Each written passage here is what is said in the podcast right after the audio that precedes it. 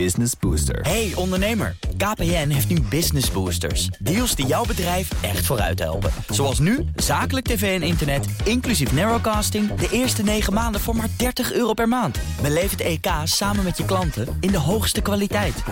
Kijk op kpn.com slash businessbooster. Business Booster. Iedere woensdag spreek weer Marcel Beerthuizen van sponsoring adviesbureau Big Plans over de ontwikkeling op het terrein van sport en economie. En vandaag gaat het over de Benenliga, een onderwerp dat maar blijft opduiken in de Nederlandse en de Belgische voetbalwereld. Marcel, goedemiddag. Goedemiddag. Is het wel de eerste keer dat wij het erover hebben? Ja, volgens mij wel. Nou, dan hebben we ook lang gewacht. Ja, ja, want het is voor het eerst genoemd in 1949. Ooit in, uh, in België. Toen begon iemand erover van. Toen was er nog helemaal geen profvoetbal. Zou het niet goed zijn als er een soort duo-competitie zou komen? Nou, dan hadden we natuurlijk jouw uh, grote voorbeeld Harry, Harry. van Raayen, Ja. voorzitter van PSV in 96, die dat weer opbracht. En toen is het organisatorisch niet doorgegaan. 2006, Marco van Basten noemde het. En nu is het Paul Verhagen, de eigenaar van Brugge, die uh, dit weer naar boven heeft gebracht.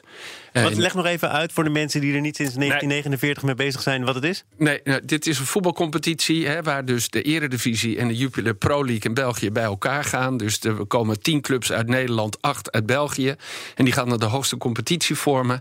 Dat er moet veel meer spannende wedstrijden opleveren. En die gaan dan samen spelen. Daaronder zit gewoon een competitie in Nederland, de Eredivisie. In België blijft er ook één onder. Eén uit Nederland kan degraderen, één uit Nederland kan promoveren. In België precies hetzelfde.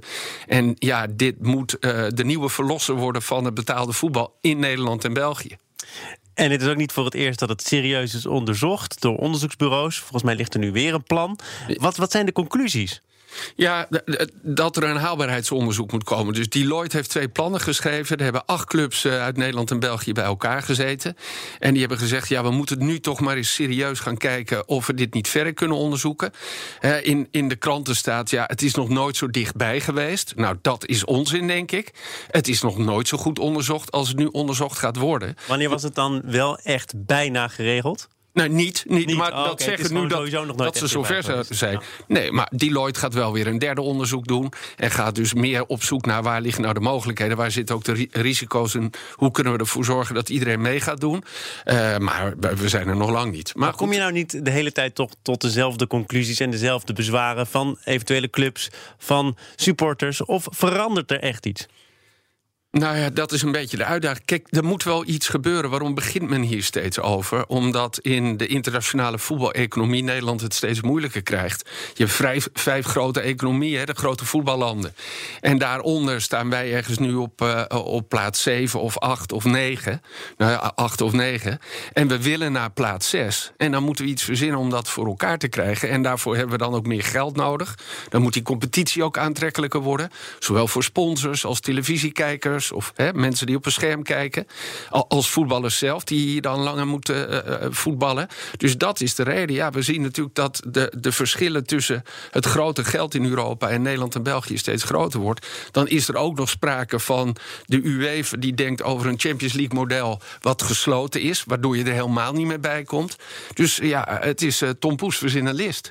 Het grappige is dat er een uh, enquête is gedaan, volgens mij onder bestuurders van profclubs, waar VI al iets over heeft geschreven. Je hebt hem ongetwijfeld ook ja. gezien. Waarin gepeld wordt of Nederlandse clubs het hier nu mee eens zijn, of ze er iets in zien of niet. Uh, ik weet niet uit mijn hoofd, maar Ajax is inmiddels volgens mij voorstander. Ja, Ajax, wil het in ieder geval gaan, gaan onderzoeken. Ajax vindt het belangrijk. Dus eerst gezegd dat Van der Sar erop tegen was. Dat is niet zo. Gisteren had hij een column in de Telegraaf. Zegt hij, het is goed dat we het ja. verder gaan onderzoeken. En, en dan vervolgens krijg je Ajax en dan in Nederland nog een PEC en ADO. Die echt hebben gezegd, nou, dit moeten we inderdaad verder gaan onderzoeken. Daar zit wat in. Er zijn dus ook heel veel clubs die het of niet zien zitten of neutraal zijn. Waar zitten de bezwaren?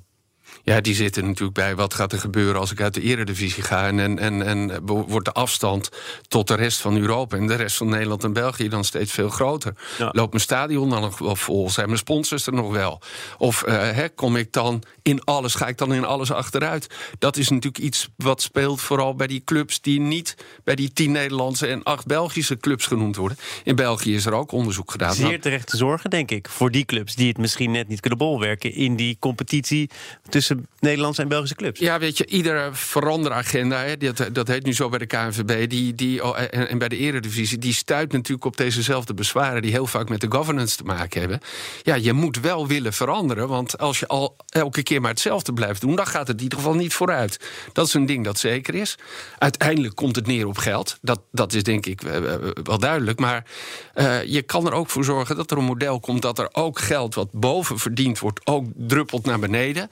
En dat iedereen daar eigenlijk beter van wordt. En dat wij het hele voetbal aantrekkelijk blijft voor iedereen om naar te kijken. Ja, is dat zo? Ja, want... Ajax Charleroi, is dat aantrekkelijk? Dat weet ik niet, maar uh, wat, wat wel is met gro grote Belgische tegenstanders... dat is ook wat Deloitte zegt. Hè. Er, moeten meer, hè, er komen dan meer blockbusterwedstrijden. Uh, want waar moet het geld ook vandaan komen? Dat is natuurlijk ook van de televisiekijker... die nu een abonnement betaalt voor, bij, bij, uh, op Fox Sports Eredivisie. Nou, ook de kranten staan vol over... hebben we het hier heel vaak over gehad, over OTT. En de kans dat je nu een Netflix-achtige model krijgt... waarbij je eigenlijk een abonnement koopt... of misschien zelfs wel losse wedstrijden. Nou, als er meer blockbusters komen, is dat goed voor de voetballers.